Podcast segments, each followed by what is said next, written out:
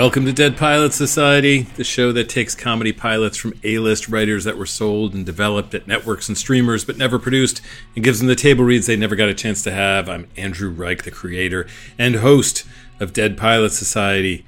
This is the after show for You're Only Young Twice, my interview with Tommy Johnagin.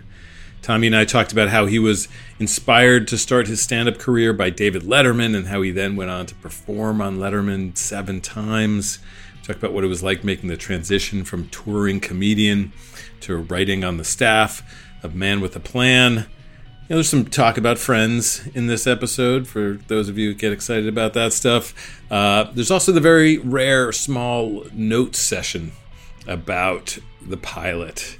Uh, we always tell writers that the great thing about Dead Pilots Society is that you get to have a table read without the stress and torture of the notes afterwards. But we did have a brief discussion about some alternates uh, for his uh, second act complication. I don't know. It was really fun. It was great talking to Tommy. He had some really uh, great and very honest perspectives on making it both as a stand up comedian and as a television writer. Uh, so here's my conversation with Tommy Johnagin after a brief message.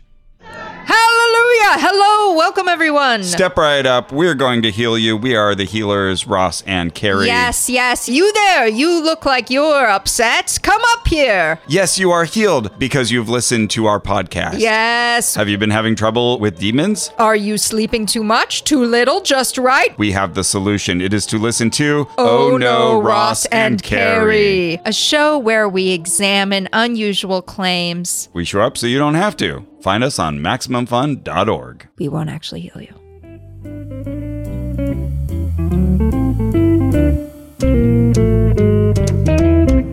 At what point did you start like trans or, you know start writing like how long you'd been a stand up for like how long when you started writing s- scripts Yeah.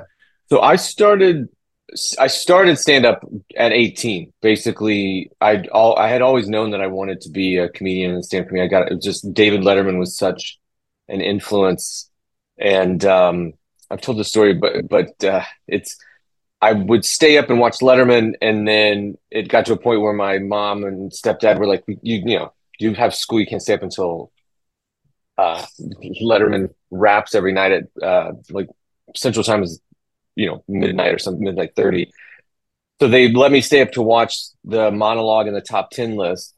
And i was i just like the way that he was funny the kind of like there's this effortlessness and then the sarcasm. And then also like if you didn't know if you didn't think something was funny you may not have even known he was trying to make you laugh. So it didn't seem like he was failing. It just seemed like this guy's being goofy. And one day my stepdad just kind of in passing was like oh letterman's from indiana and he started as a stand-up comedian and I, he had no idea the impact that that would have on me because I, as a kid, I was like, he's from India. I'm from Illinois, and that's close. So I'm I'm one third of the way there. I just need to do stand-up now, and then once I do stand-up, I'll I'll be able to be David Letterman, and, and it just it just made sense for years. So I started stand-up at 18 and started touring full time at you know 19 or 20 i was on the road for 50 I, the first year i went full-time as a comedian i had booked 52 weeks. I just i came in it so cold where like people were like who's your favorite comic? I was i would just say letterman. I didn't know the world of stand-up. Hmm. I only knew that like this is what i want to do and i want to make a living at it. So i just assumed 52 weeks a year that's just how much you got to work. So i booked 52 weeks on the and how road. did like how did you all right so first back so how did you start like were you uh, was it open mics or how yeah yeah I lived in a small town at, in southern Illinois called Benton, Illinois, which is where my uh, my mom's side of the family still lives. It's you know two hours from St. Louis. It's two hours from a, a lot of things, and I was at the you know the gym in town, and there's this guy. His name's Dan Summers, and people call him Curly because he's covered head to toe in Three Stooges tattoos. and um, we were friends. You know, he was in his 30s probably, and I was 18 years old, which is an interesting relationship. And he just one day goes, I'm doing an open mic in Fairview Heights, which is outside of St. Louis. He goes, Do you want to come? So I went the first time I saw stand up comedy live or on TV, basically at all. I was at an open mic. And then the second time I went, I did the open mic and then just kind of it became like singularly focused on that. I went to as many open mics as I could, writing and and figuring out, you know, how to do it, how to make it as a like make it your job. So I was in college, and then one day we were in class, and this um, professor, teacher person was like, "Here's all the things you can do with this." I was going for communications and yada yada, and she's like, "Here's all the things you can do with this degree." And I saw all the other kids writing stuff down, and I was like, "I think I'm the only person in here who knows what they want to do." and it's just not it doesn't i don't need this for it. So i dropped out of college that day and then called my parents called my stepdad moved to chicago. And that's when i started doing like two three shows a night every single night until i built up enough time to be an opening act where you you, you just need 30 minutes of material. You have to hustle like send out tapes call clubs lie to bookers and be like i'm in town can i come and do a guest set to get booked so i did that for like 19 years old, it kind of just hitting the pavement and st- the calendar started to fill up. And that's, you know, I, I started 18. So I was full time, like within two years of starting for the first time, I was like full time as an opening act, which is, I was not dying. I wasn't making, I filed my taxes. And I think like after everything that happened in, and then the guy basically was like, you looks I think the number was four hundred and ninety five dollars. Like I was I had I there was like my income after everything was less than five hundred bucks, but I paid my rent and I was a comedian and I had like a fifty two weeks and then a club canceled. I remember it was like in the middle of May and a club canceled, so I only had fifty one weeks on the road, and I was like, "That's it. I'm never gonna make it. you can't. I'm gonna. They're all gonna. I'm gonna. I'm gonna bomb."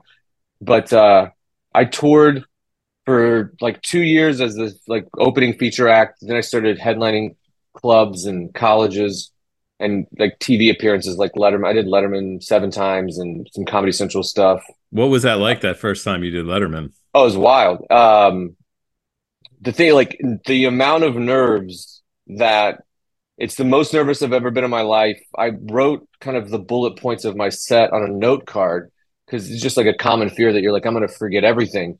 So I was there and I was like, I'm going to forget everything, but I got this note card. Then I started to go to the next thing of like, well, if I'm not going to forget everything, I think I'm just going to pass out or I think I'm, I may like my body may fail. And then there was just a moment where a guy comes up to me and he's just like, I'm going to pull the curtain and you're going to walk. And he's like, your spot. And I was like, this is just a month. Everyone else here is just experiencing Monday. Like they they were dreading this day yesterday. they got here. And they can't wait for it to be over and it's the biggest day of my life. So I was like, I just got to think of it like it's Monday, like it's a set. And it, like the only thing that calmed me down before I went out, and then I went out and Letterman enjoyed it. The Booker came over. He goes, um, I th- he goes, I think it was a home run, but it wasn't a grand slam. And I go, I can't help it if nobody else is on base. And then the second time I did it, to me that that was the one where like I heard Letterman laugh and hit his desk, he's not on camera, so it's just like it's just me. So he's not. And Letterman's not the guy that's going to ham it up for anybody. But I heard that laugh and him hitting the table, and that was like I I afterwards I was like I don't even know if I need to continue doing this. I feel like I've I've done the thing I want. And then the booker came over and he goes, "You're a regular now." So I just did it every year until Letterman retired. Wow. And then uh, you know with that the dream obviously was like Raymond, where Letterman says, let's do something. Um, it didn't happen that way. Just, I mean, maybe Letterman didn't want to, but the, I did the Montreal Comedy Festival and there were um, execs from you know Universal Television and NBC there, and they were like, "Would have you ever considered doing a sitcom?" And at, even at the moment, like a lot of comics in those moments, you have the decision of like, you can just have some, you know, like someone like you, I'm sure you've done a dozen of these where they're like, here's a comic, write something. And they just don't have any input other than a meeting here and there. I was very animate at the beginning of like, I want to, I want to co-write it. And it wasn't, it was like, I want to like be in a room with someone like you and learn and also be very, um, just be a big part of like making sure this is in my voice and kind of my story and tone and and it's not that like oh no one's going to write it as good as me. It's I get that I may be wait, making this worse by being involved this way, but I want to. And you guys called me, so I did that and developed it. Um, NBC and it didn't go. I remember I was on the road and uh, my parents had come to see. I, I was in St. Louis at this club. I was headlining and I was uh, in the hotel getting ready for the show. And I called the guy I was developing it with, and I was like, "Looks like we made it to the weekend." It was because Friday after business. I was like, "Hey man, so we're still alive." And he goes, "Nobody called you?" And then my like whole heart, I was like, "Oh no." And uh, they had passed on it, but just because he was the guy on an overall, they just made him tell me, which I thought was a bummer. So uh, I did a couple of those, and then developed a thing. I did a couple where it's like written for me to star in, and then uh, Justin Pack, Justin Halpern, and Patrick Schumacher, who I became friends with, we met, did something with Bill Lawrence at Warner Brothers and got the pilot shot. And it was just like a multicam about my life. I was you know it was it was like my version of everybody loves raymond where my parents are divorced and my sisters uh, got pregnant at 18 or whatever.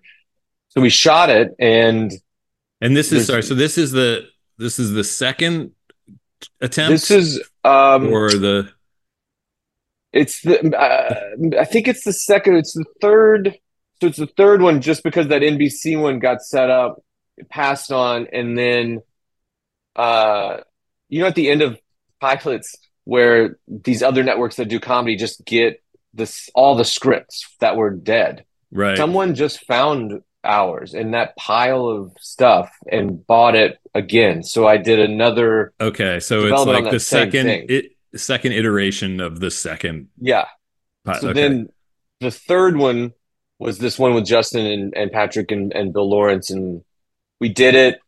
There's you know kind of I'd never acted before. When they picked it up, I called I called Justin Patrick and I was like, "Has anyone asked you if I can act?"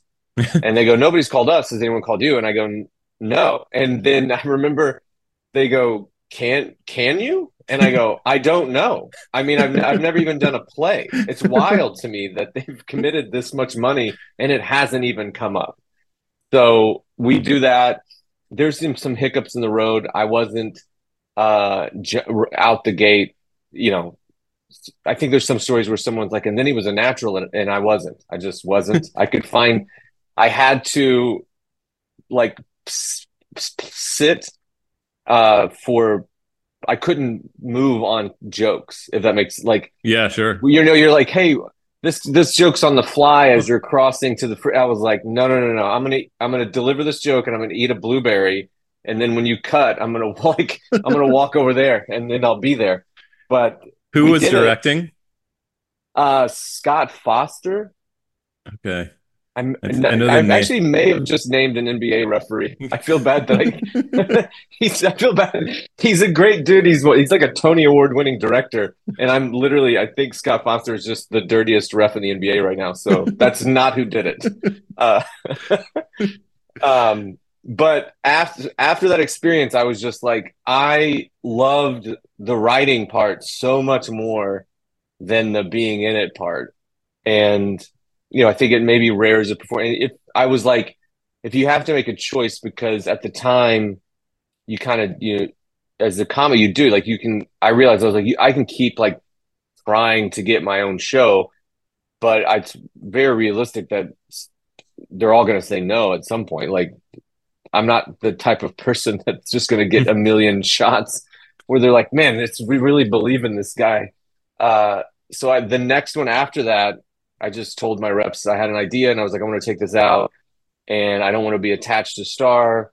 I want to attach EPs to supervise it and run it if it gets picked up, but I want to be like the sole writer on it. So I made like a very conscious effort to, and I was still touring at the time. I wrote, I sold that thing and I remember I wrote it in like, you know, I, I did the last pass in a hotel in Cincinnati while I was mm. at the Go Bananas Comedy Club. Like just um touring, touring, touring, and then off of that, the people who were supervising it were uh, the Filgos who had run shows, the 70 show and yada yada.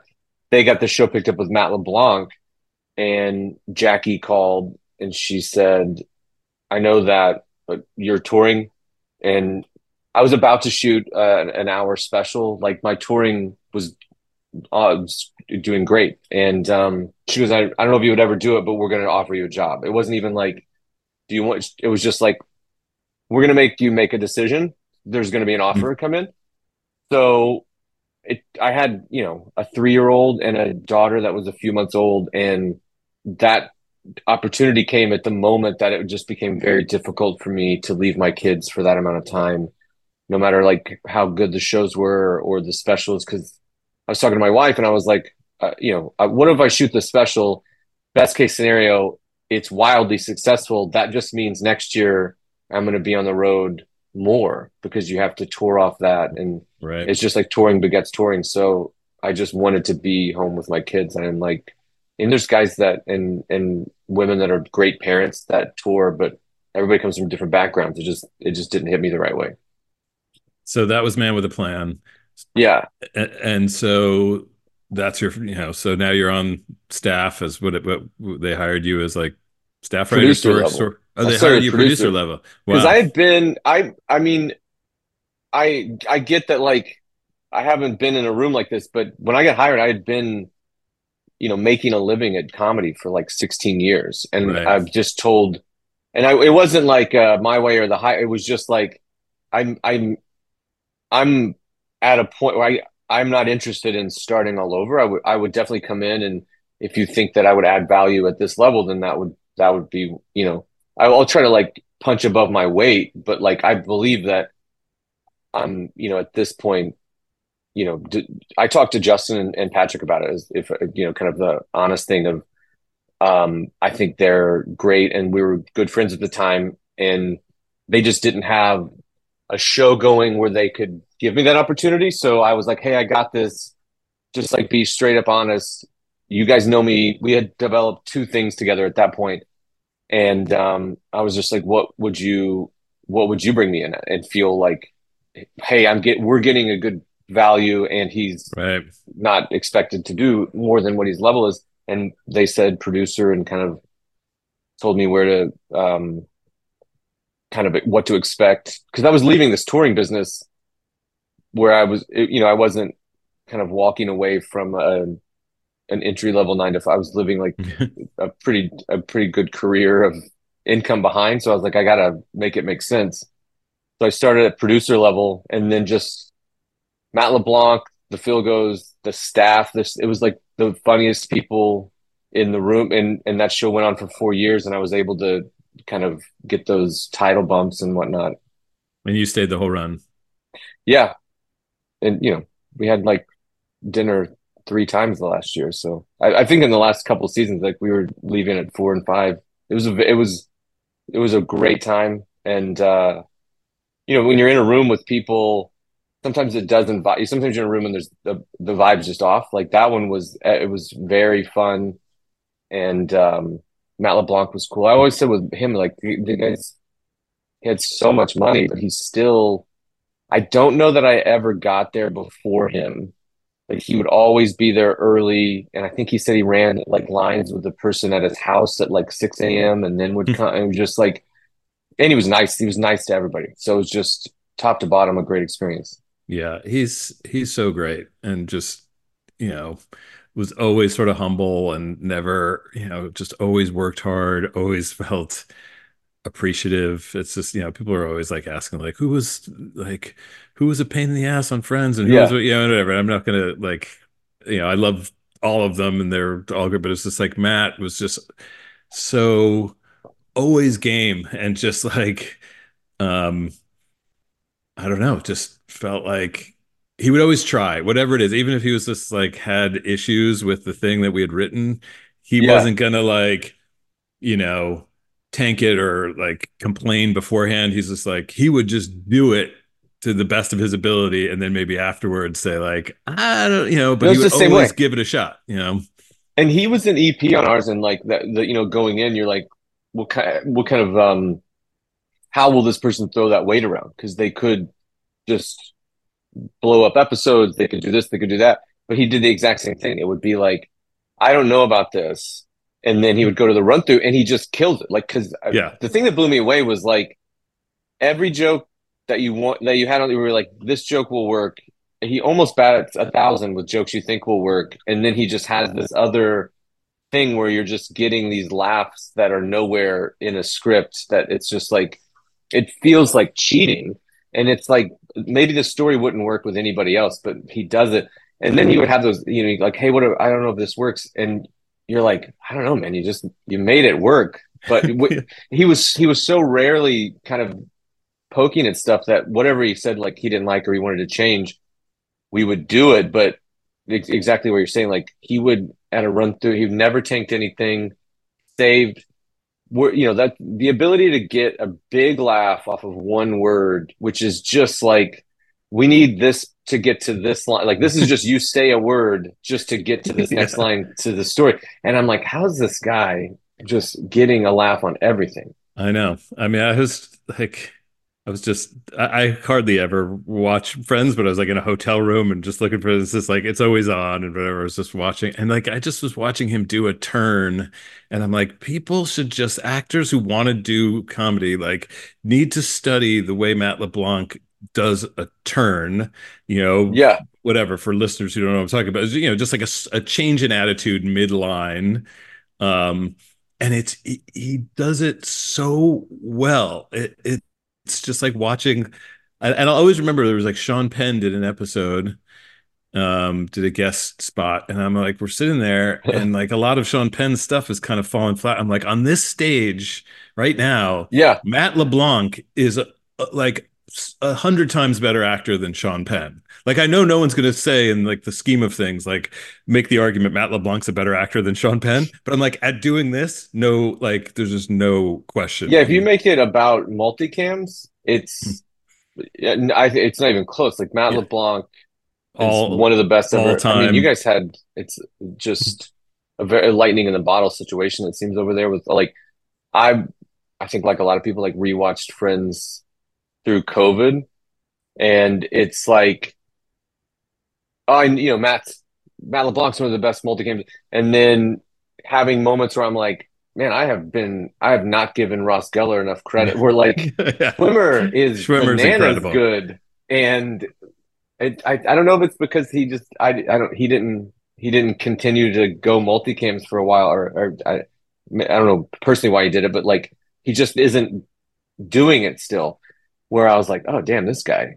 Yeah, I think those and, and, look, and Julie Louis Dreyfus, you can't beat him. Yeah, and Matt LeBlanc is so good because he just studied the rest of the cast like you know he studied schwimmer and matthew and like you know he just and lisa and you know all of them. He was just like what because you know in the beginning matt was not quite as good as the rest of them. Um but he learned it. he learned so quickly because he really did because is what you're talking about. Like he's a hard worker and like he was just a student and he just saw like okay you know, I see how they're doing this and how they're doing this turn and how they're like finding, you know, and and just how excitement and you know riding that line of being kind of big like you have to be kind of big in multicams without it getting stupid yeah. and like calibrating that so he could just like be exactly keyed in to the right thing or it's not over the top but it's big enough that it just rings a laugh it has to be a little bigger and i think you know not no names but like some of the multicam the people like oh the multicams aren't as good but it's like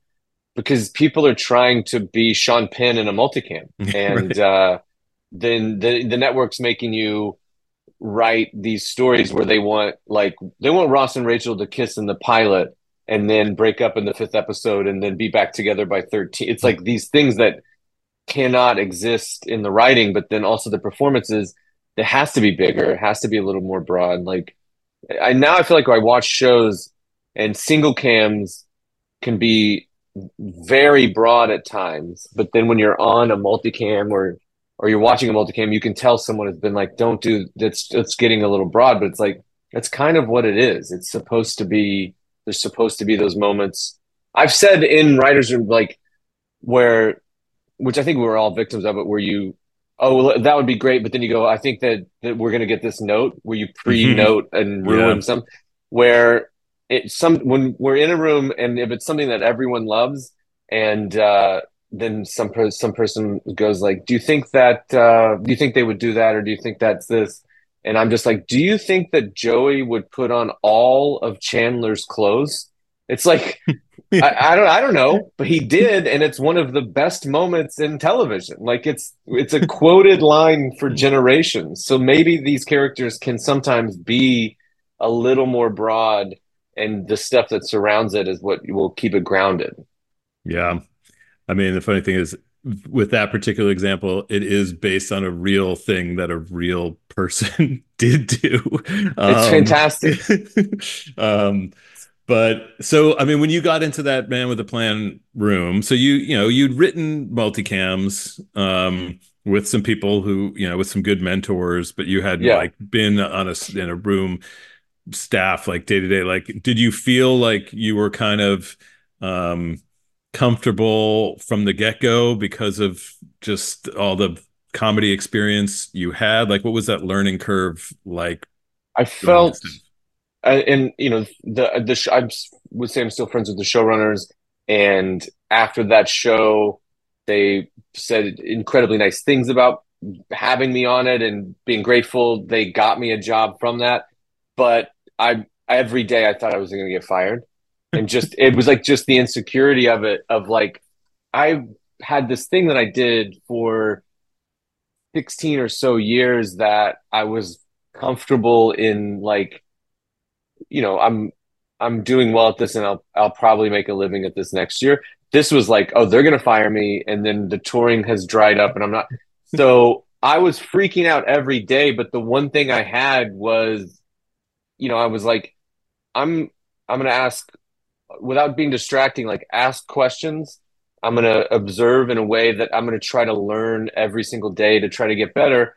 But while I'm doing that, I'm just to pitch jokes. Like I realized I was hired, I had a strength. So it's like I'm while I'm freaking out and feeling like I'm failing or trying to learn, it, you know, because going in there, you know, it wasn't like I had my arms back, like hey guys, I'm a producer level person. I know what I'm doing here. I like completely understood that I didn't know and I needed to learn, but just just jokes. I felt like the jokes were and that was a show that like the the Filgos were like they, they valued those jokes in the multicams. You have Matt LeBlanc, like we got to have those. So I think that just by pitching consistently and like because of the experience with writing these you know pilots and stuff that like I I understood, you know, pitching.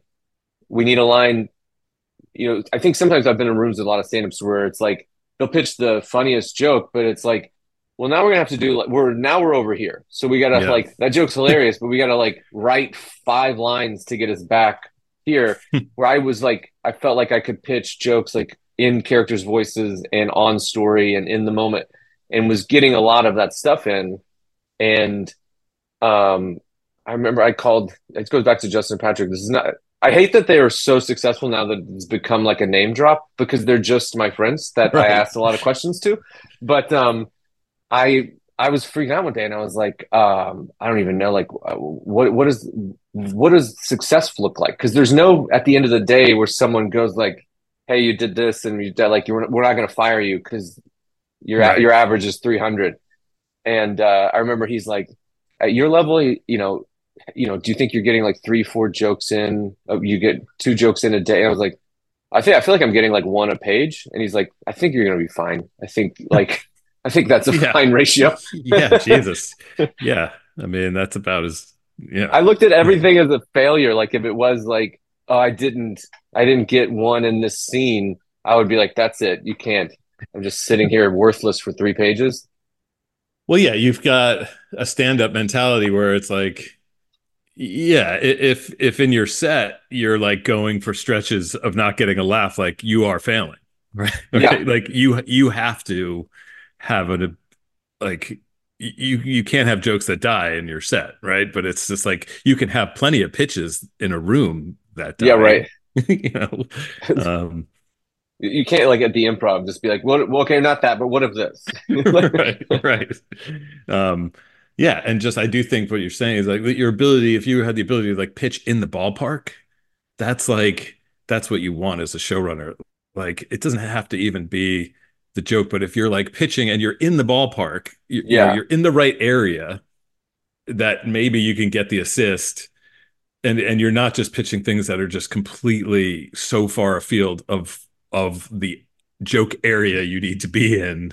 Like a not perfect joke in the area can lead to the right joke but That- people the stand-up background really helped because I was um just I think my style of stand-up and the way like you were saying we're not going for time without laugh. Like I was very like punchy and and um very like tight in the wording and stuff. So like I was able to translate that. You just I'll couch this in like I said I was gonna get fired I'm like failing. It's like in my mind I'm failing. But it was pretty early on and seeming natural that it was kind of like the I would pitch it in in a way that it would go in the script where it wasn't you know where sometimes it's like the area and then we we we find it. But like I think just by being a stand up and kind of understanding like that rhythm and uh you know working with kind of characters like you know with Matt LeBlanc's voice pinging around in your head which I'm you know like you probably fall asleep to it.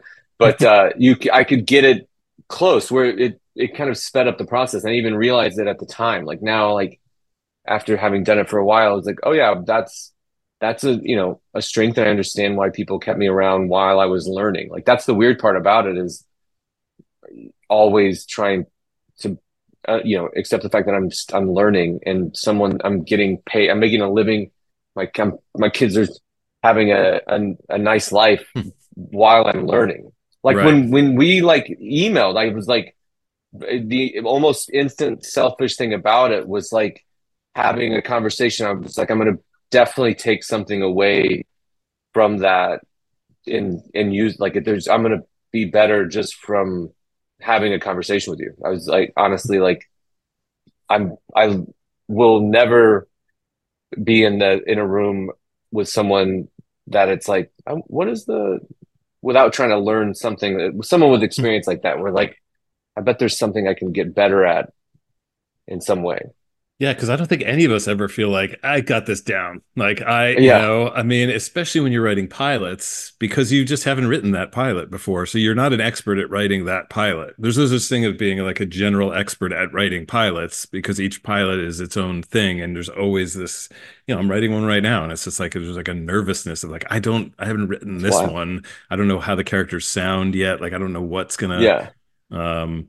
So when you multi? were, it's a no, it's a single cam. Um, but you know, and I think story is the thing that like you know some people you know certainly a stand up or someone who's like coming from improv can come in with like the ability already to like pitch a joke and you know get a laugh But, Yeah. like but like crafting stories and finding how to like turn you know find the next beat and find the act break and find the unexpected you know second act complication whatever that you just have to learn that by just doing it a lot um. Yeah, that's that's the fun where working, you know, you're in a room, there's 10 people in it, and you get to hear what, if everyone's pitching, you kind of get to hear from this is what a story is as a start, and then as we start, like, oh, that's how they would do that, and that's, and for me, like that, I've been like searching for that answer where you're just like, ah, I know how to break stories now, and I like it's, I'm not, I still don't have it. Like we're,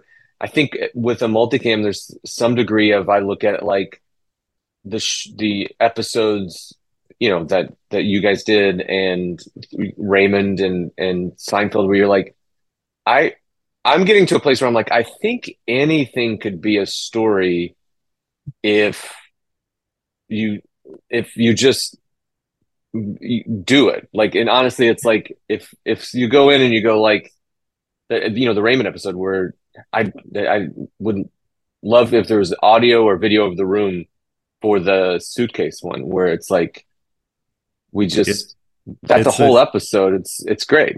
Yeah, I think I'm that uh, I, I believe is Tucker Cawley, um, and it was just an argument he and his wife were having over, and it's just like it is one of those things. I mean, it still happens with me and my wife all like to this day. Like the, the suitcase has just like made it a little bit farther, but it's not, it hasn't made it all the way, and we're just Yeah. like, yeah, it is.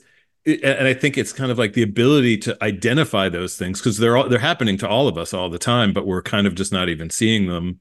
And it's yeah, and, and then it's just having that room that you know, I mean, it was absolutely the case And Friends was just whatever it was, the small, just the, the thing you had to learn was like, okay, you know, my my smoke detector went off last night and I could not get it to turn off, even though I took the battery out and it was still beeping and it was, you know, I'm just going to bring that into the room, this seemingly yeah. like mundane thing, and then we're going to see like where how we can just spin that into a story. Whereas a lot of people are just like, oh, that's just not that's nothing you know these things that just feel like they're nothing like no there there's something there there's if it's a human right. experience and it's specific it's going to be something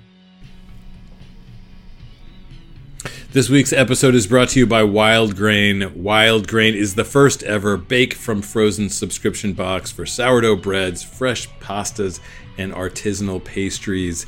Every item bakes from frozen in 25 minutes or less, no thawing required. You can now fully customize your wild grain box. You can choose whatever you want, any combination breads, pastas, pastries. You can get only breads. You can get only pastas. You can get only pastries. You can get whatever you want. You know, just a couple nights ago, uh, my wife and I, you know, we'd made one of those dinners. That was fine. You know, it's one of those dinners serves its purpose. It's like, okay, another dinner in the books, but just not super special. And then we realized that we had a package of wild grain strawberry rhubarb turnovers in the freezer. We popped those in the oven while we were eating dinner. They were finished when we finished dinner. We had this delicious dessert that kind of made the whole dinner seem like it was special. And you know that happens a lot with wild grain. You know, maybe you know we made some soup and the salad and it's just it's good. It's fine. But then you add a hot, fresh baked, crusty loaf of wild grain sourdough bread to that, and suddenly the kids are excited, everyone's happy, the meal is special. So for a limited time, you can get $30 off the first box plus free croissants in every box when you go to wildgrain.com slash deadpilots to start your subscription. You heard me. Fresh, free, not fresh, but free croissants in every box and $30 off your first box when you go to wildgrain.com slash deadpilots. That is wildgrain.com slash deadpilots if you didn't hear me the first two times i said it or you can use promo code deadpilots at checkout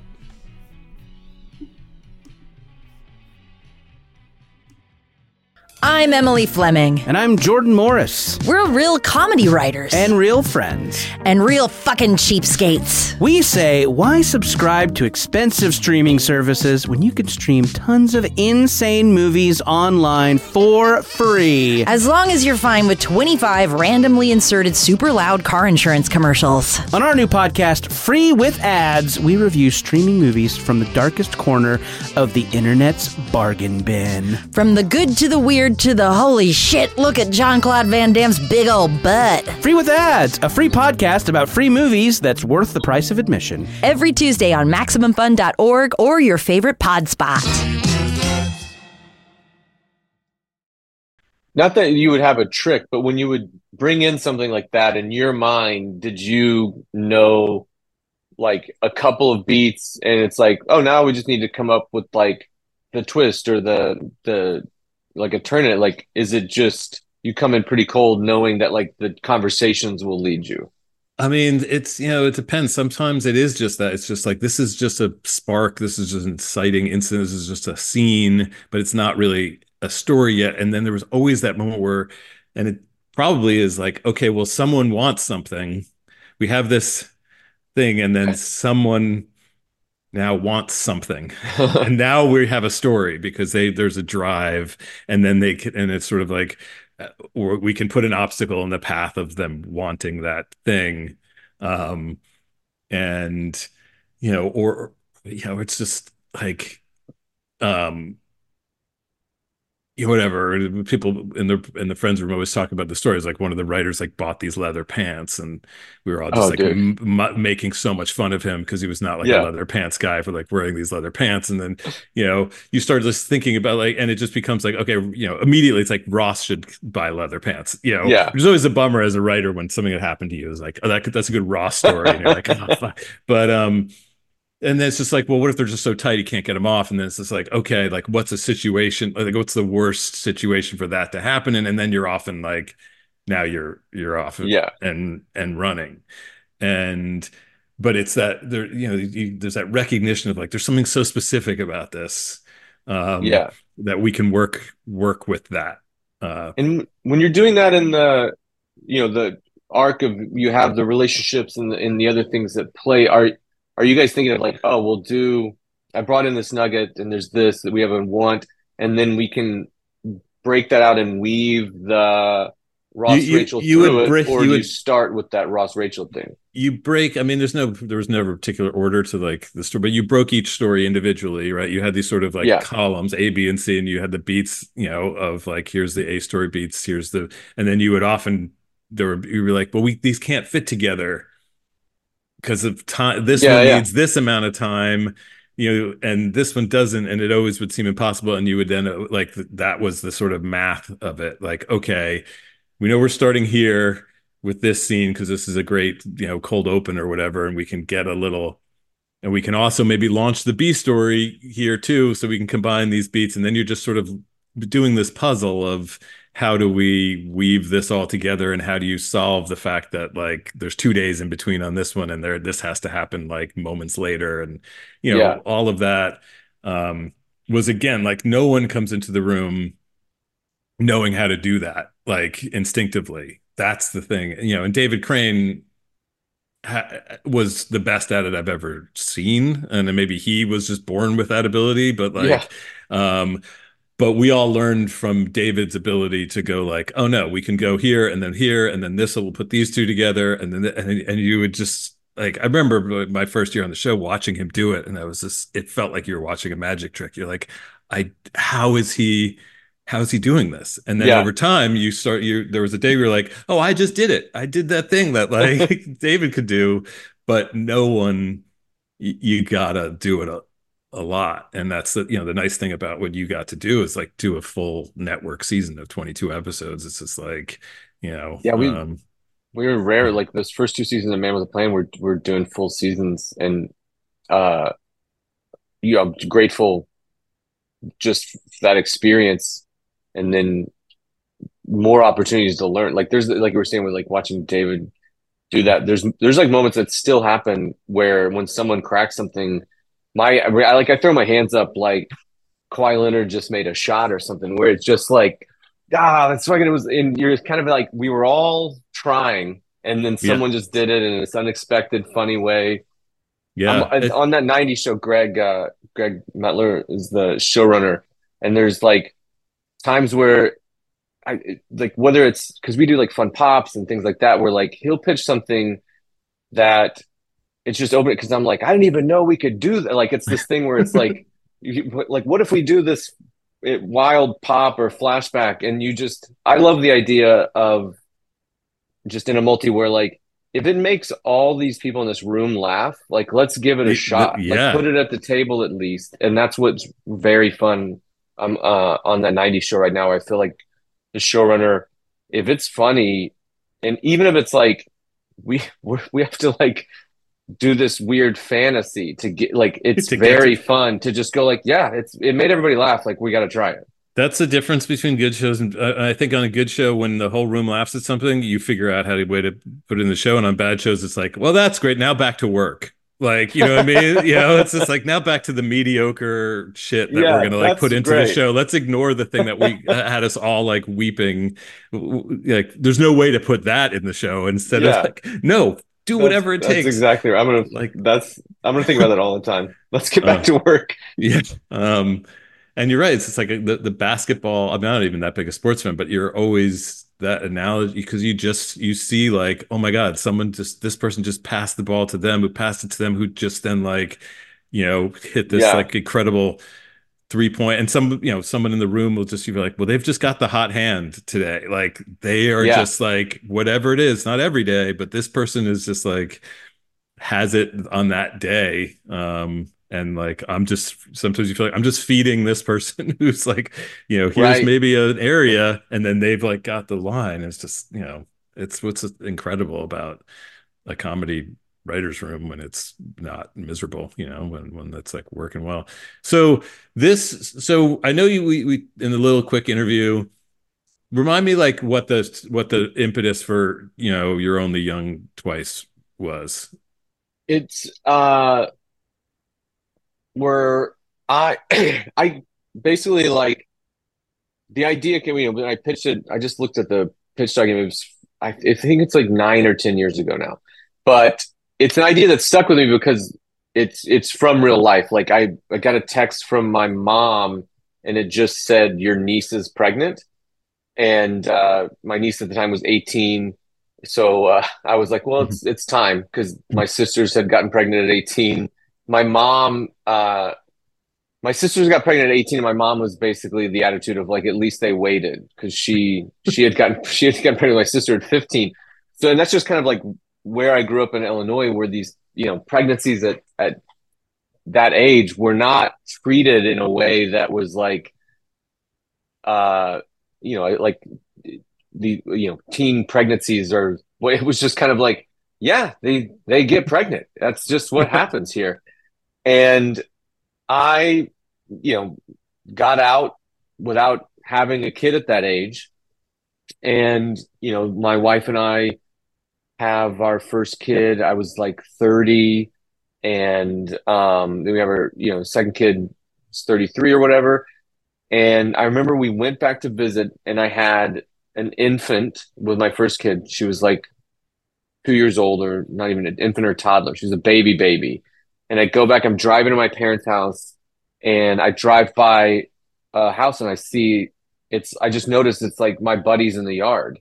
And in his driveway is this like beautiful fishing boat and a big, like brand new truck and a car for his wife so I just hook up with him later, and he's like, "Yeah, yeah, um, she's about, you know, she's she's gonna go to college in a year, or it was a year or so, and uh, I've been working at the factory, which he worked there for so long. He's like now making great money for that area. His wife had a career, and I'm sitting there with this baby and like just starting it, and I'm so nervous and anxious, and this guy is just like relaxed his kid's about to go to college. It didn't ruin their life. So I was like, that's something interesting where he and his wife got married because they had a baby essentially. And now it they get this whole like at 35 years old, they get to start life. Mm. And they have money and he has a boat. And I'm like, I'm not gonna I'm not gonna be have a boat for a long time. You know what I mean? Where you're like, boat is not in my future. So I just thought of the show in a way of like two people that got pregnant at 17 and it didn't ruin their life and they were great parents and they raised a great child all with their own flaws and kind of issues that would come from that and then what would happen if that kid goes off to college and you you know in this version of it the initial version was they just get a second chance on life and they each have different ideas of what it would be. But in the the one that we did which was like the second pass at that was they had just decided this isn't this we're we're staying together for this kid. So when she goes to college we'll get divorced and we'll tell um we'll tell her that we're separating and all that stuff. And uh I just thought in series the show would be about two people who had been married for 18 years and you watch them fall in love for the first time where they you know the, the device of them you know living together and all that stuff. But like i thought it would be nice because they they got married for a baby but then you could watch these people who know each other and they would date and have dating stories and have infighting stories and all this other stuff. But like i think at the core they you know i would like to see these two people together still like it it is just they kind of get to experience some of the things they missed while not being together, but then they're they're drawn back. right. but So also it- goofy and multicam funny.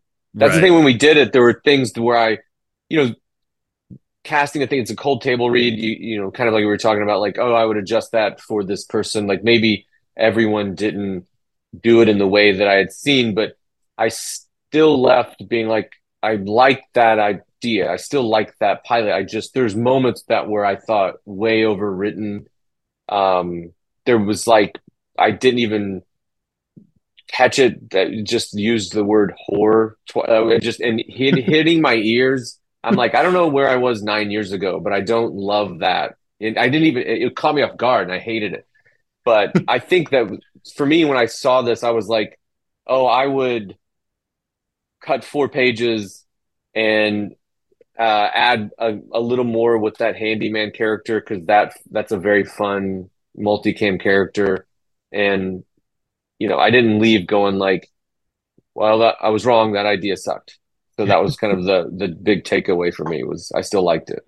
Yeah, because it's a it is a really good set. I mean, there's this sort of classic screwball comedy of remarriage. You know, they call them these like movies like The Awful Truth, and there's you know, um, where it is that it's just like couples splitting up, and then the you know the movie you know split up at the beginning, and it's sort of like finding each Yeah. finding their way back to each other. That's like a very, you know, revered. Some of the great, like all-time classic comedy movies uh, have that comedy of remarriage plot, and that's what you're talking about. Is just like seeing them separate and find their way back to each other in a more genuine way. And they, you know, to me, I always feel like if I'm on that kind of like solid ground of like, okay, wait, this is like a, th- you know, the, some people can like Yeah. Worry, oh, it's cliche. Like, no, no, no, no, it's it's classic. It's just like it's a classic structure that you know works, so you're on solid footing. And then, yeah, it's about like how do you do it and the specifics of the characters and, um, yeah, I mean, Kirk Fox was so amazing as that that Nancy Fox character. so funny.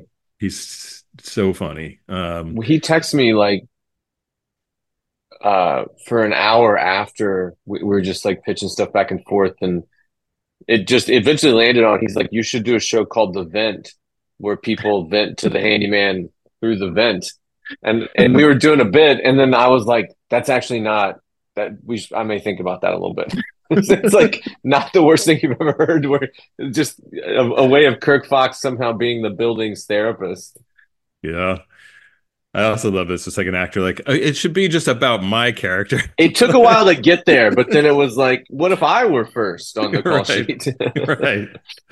Um, and it would just be nice because you have, you know, you have the college, you have the daughter and her college experience as another place to go. You know, I feel like with these shows, you have to be able to like Yeah. bounce around to different storylines. Um, that that you know those characters were all which you know it's back to kind of uh I think the basic thing is just when they're based on uh, like a, a real person that is it's somehow in my life. I've I've done the I've sold pilots where I'm like I work backwards from I bet they would buy this.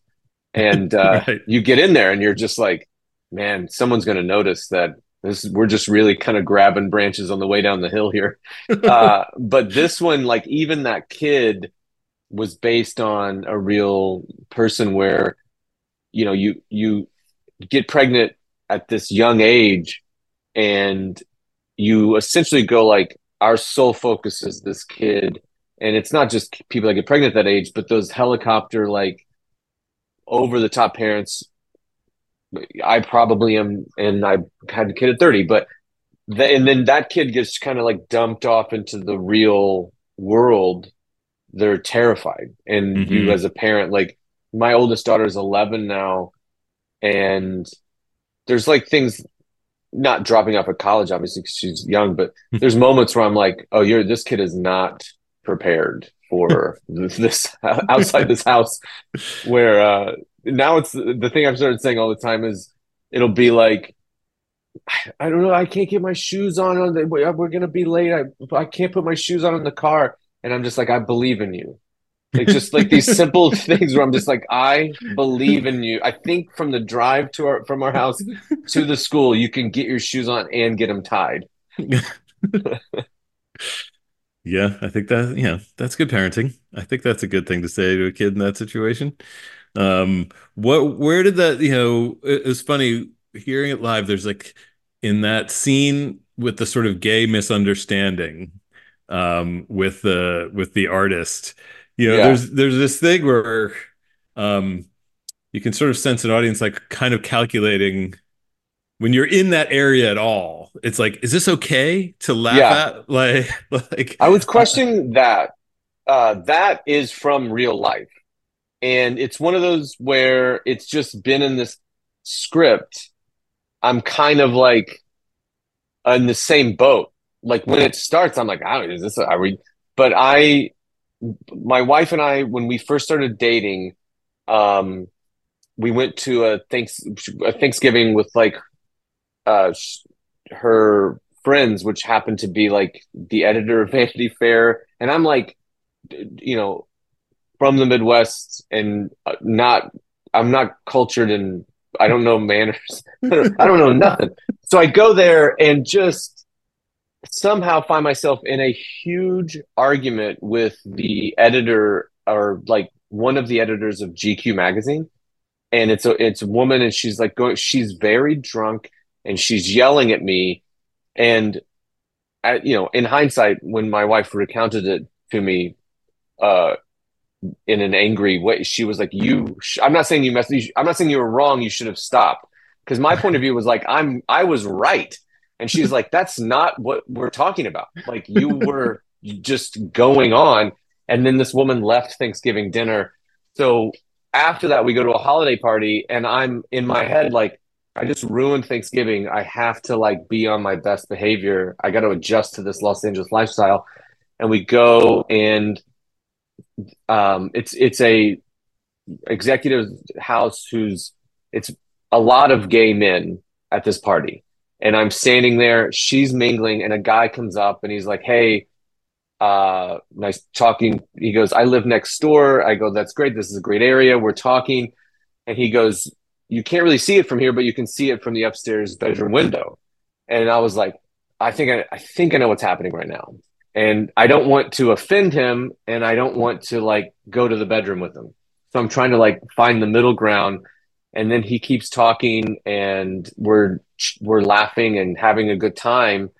And I go, oh my girlfriend, she's girlfriend. I go, my girlfriend's over there and and she, she's here. And then we keep talking, and then he leans in and I'm on leaning on the like the uh, railing of the balcony, and he leans in, and I go, he's gonna kiss me, and I just thought, I can't say I'm not gay before he kisses me because what if he goes like, why does that matter? Like, why would you say that? so I was like, I think I'm just gonna let him kiss me, and then be like, I think there's been a misunderstanding.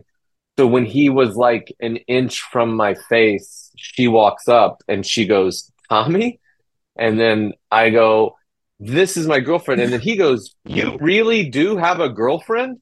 And then just walked off. And she was like, What what were you doing? And I was like, I think I was about to kiss that guy.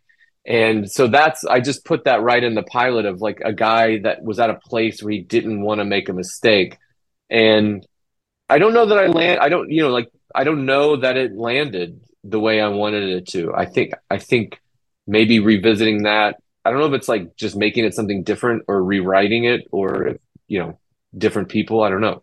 I mean, it's such an incredible story. Like that. Of course, you're going to want to. Of course, your next thought is it's like this is like I, Yeah. I, I'm going to use this. Like this is incredible material, and and it's you know it's funny you know because I was yeah I was thinking about it because I'm like okay I feel I could sense an audience is sort of like worried uh, is this offensive and it's like no I don't think it's offensive like I don't think there's anything Yeah, really homophobic here or, you know it's um but you know you just wonder it's just like you you travel a distance to get to it Yeah. you know and because it's it's this very standalone set piece and I, and it's functioning as like you know you, you know you're you're trying to get them the next real plot point is like that they sleep together right that and Right. you know which is really the ecstasy is the thing that like gets you to that Yeah. so if anything it may just be like does that misunderstanding which you work you, need to have some work to get to is it is it story like in the overall arc of this Yeah. pilot i- is it a story beat Do- like with Do their you think arc he needs to mess up in that arc? Like the current arc of like he's messed up already. This is Right. where I was just want to uh, I go straight at it. So he's messed up already in that with the like, with the girls with the, the girls. So he goes there, she's mad, she's like, just don't mess up. And this is where I was kind of like, I felt like there would like a fun twist, something there for her, for her to come over, and it seems like she's gonna be even more mad, but she's like, dude, I'm rolling right now, let's go. Right. And you know, the other version would be he's somehow in this conversation with this guy, and he's the husband trying to do his best, and then commits to buying a painting for a million dollars and has to take it back. Like I think it was the you know for me I was like, does he need to mess up, or in in that kind of way, or can it just be he's not fitting in here? She comes over and then it's like, let's do it. I guess that's in your having heard it and read it. I mean, it, it- the, what is a good moment is when you think she's going to be pissed that he's fucked things Yeah. up with this very important person in her professional life, and then she's actually not because she's just so high. Um, that's like that's a nice thing, you know, because it's nice that you don't have the big like her yelling at him, which we don't really want want Right. to happen. Um, it's I, I guess for me it it's sort of like it, the question would be like, is it worth the journey? Like it's it's a it's a fair amount of work to get there. You know, what I Yeah. mean, with, with a sort of day player character um, who you know ends up having a sort of some significant script time um even though he's he's not really important to to the show. And i think in pilots sometimes you know and i've certainly written you know so many similar kind of things you go like well okay wait a minute. Like what we really want we want to spend as much time with our regular characters as possible. And is there some sort of day player who's just taking up our time and keeping our leads apart you know for this period of time where Yeah. someone's interacting with a day player which might like be the decisive thing of just like i really just want to see you know alex and emily. Like and if this thing takes pages of like keeping them sort of apart and especially keeping emily kind of sidelined and having to be you know um that would that would be the thing i would be trying to like is this is this There- worth it? There was something about it where I felt like at on one like story wise it was it was too long. But for this but it felt like it needed to be longer to feel less like it was that thing you were talking about where it's uncomfortable where like Right. it needed to have us for that to work in my opinion it needed more space for to make the audience feel more comfortable where then you go through and you're editing you're cutting you're like this is a day player let's pull that then it felt like in seeing it i was like oh it's too short now and it does feel it feels weird like i didn't Yeah. like it Yeah, I, I think you're right. It has to feel earned, and to feel earned, it has to be, it has to breathe, and it may, you know, and it's just sort of like, oh Yeah. shit, I don't have, I don't have the space to like have a scene breathe between, you know, someone and a day player. Like I got, you know, and um, and something that's like too, that I felt was too long already. It you know, if you're going through, if you're like, let's read that. I I I can. I guess the question is like, would this be too short? If it's just like you got to go, and he's like, I didn't know we were doing that type of thing anymore. And then you just have like a beat of her there, kind of looking for him, and then just a stat like he comes in late. Maybe there's a just like a comedy beat, and then she comes up, and he's like, maybe you see him with the handyman that makes him late for some reason, or maybe like I, I just felt like something simpler like that, where he comes in with the energy of like, I'm so sorry I fucked up. Like the place is empty when he gets there, and he's like, I'm so sorry I fucked up, and she's like, I'm rolling, and then you're just because that's what you you that finding That's a way to make that moment earned, but faster. Yeah, you want a second. You want to fuck up on top of his or his existing fuck up, Yeah, and then and thinking like this is now going to be like the huge blow up, and instead it's what leads to them having sex together. And you just happen to have this like great story from real life to do that, yeah. which takes a long time to do. You know, um, Do you think you need to see the fuck up, or is it enough that he No, shows I'm- up and it's empty? I, or I that think that I think yeah, up? he's. I think him being late yeah. is per, is all you need, right? He's just I'm like gonna- I, I I'm got to make make this up. change after I- the call here, or after little league practice. My daughter. um uh, yeah and i never i'm just like i was like that's the great thing about Dead Pilots Society you get to do the read but you don't get any notes afterwards so i don't mean to like be giving you notes i just found like you know I, I, want, I was- asked for it. Send any we don't get to talk about. Just email me the rest. I want to know. This is just- this is free learning. I mean, it's it's just is it's like everything you're saying is like this. Is it's why you know we do this show. It's just like you learn so much just hearing it out loud. No matter how many times you read it, like once you hear actors like reading something, it's things just like become clear that Yeah. you know, they just reveal themselves. Um, and and it's amazing. Sometimes it's like I read it so many times, I thought about it so hard. I just and then there was just something so glaringly obvious, like oh shit, I forgot to give any jokes to this character, or, you know, stuff like that. that, Right. like in all the reads, you don't notice until there's a human being who's like reading a part, and you're watching them go like oh shit, they I didn't give them anything to you know to play, and that's such a huge mistake that I just didn't even notice. It happens all the time. Yeah. Sometimes at a run through. Yeah. Yeah.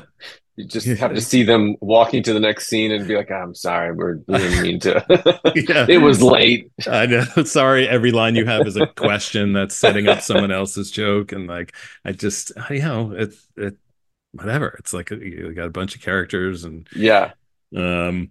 So you're okay. So you're on that '90s show currently, and uh where are you guys in like the? We- We just finished the first half. Um, so we, we we did a 16 order and then just finished eight. And we got a two week hiatus to catch up a bit and shoot the final eight, three, two, three. And I, they, I, it was the Netflix thing where they air it, it will drop in blocks of eight. Okay. And they call them parts now, which is, I don't understand, but Yeah, like it's the crown or something. Yeah. um. Well, cool. I'm glad we, you know, we we got to uh fit this in into your, Yeah. you know, crazy schedule. Sorry Um, about the schedule. That was crazy. I, I appreciate you being patient and not No, hating me. no. I mean, I don't even know if you don't hate me. Maybe you hate me. We just had a great chat. No, But, not um, at all. Not at all. And I really like, you know, I said, I don't know if you listened to the to the intro to the episode, but I just do really I think people don't get like these are really hard to write. Like a network multicam is really hard to write and to make funny. Like it's just um it's pe- people tend to in this town at least like they kind of you know they look down on it or something. It's just like just try it. Try and make one of these like actually Yeah. laugh out loud funny and just like it you know and this one really was like you know it's um it's just like great characters and you know you've found a way to like it's got it's got some edge you know which is just It's- like hard to do I have uh, I have another dead one. If you if you ever do a second lap, I'll hit you. I don't know what the timeline is. I'll hit you up in a year or so. But uh, there's it. It was such a fun thing to do. Like having it come to life in that way, and and you know, like I said, like having it be a thing that I like, and then watching it and just going, here's how I think I could make it better based on this experience, and and that's, you know, I, I'm in the now the mindset of, you know, you take something out, you work multiple people want to buy it or one person wants to one network wants to buy it and then and then at some point like one person or whatever says no and then your agents and managers are like that's dead. This Yeah. dead. Producers are like it's dead. And i'm like that executive was fired for like sexual harassment. He's not even in the business anymore. Can we maybe show it to other people? So i I don't think anything's dead anymore. I'm gonna i'm taking that mentality of like if I if I like something, I'm gonna try to get a second life out of it. Yeah, yeah, it's that's the attitude. It shouldn't like one person's like somewhat random opinion should not be the like Yeah. final word on something. You know, Yeah, this this guy who's a business manager now said uh, he didn't think it fit with their schedule at the time. Yeah, and so and then you're like, oh, so what were the great choices he made? Oh yeah, they were all canceled instantly. It's just like, and, Yeah. like, why do we think that that's a valid opinion? It's just, Yeah, yeah. All right. Well, I hope, uh, yeah, bring it back, bring it back from the dead. Um, well, cool. Thanks, Tommy. thanks for having me on, man. All right. Let's All right. see you soon. Ya. I hope you enjoyed that. We will be back next month with another great dead pilot. Uh, and you may have seen it's going to be Max Fun Drive. So we got uh, we're to have some exciting stuff. Dead Pilot Society is produced by me and my co-producer Ben Blacker and our associate producer Noah Finling. It is edited and mixed by Jordan Katz. Uh, did you like this interview? Did you get something out of this interview? Well, how about telling a friend about this podcast? Tell one person. It really helps. Uh, leave us a review. Follow us on social media. Just, you know, love us. Basically, is what we're asking is for you to love us uh, and to love yourselves. Um, that's all. I'm Andrew Reich. Thanks for listening. Uh, and I'll catch you next time. Max Fun Drive coming up. Maximum Fun. a worker owned network of artist owned shows. Supported directly by you.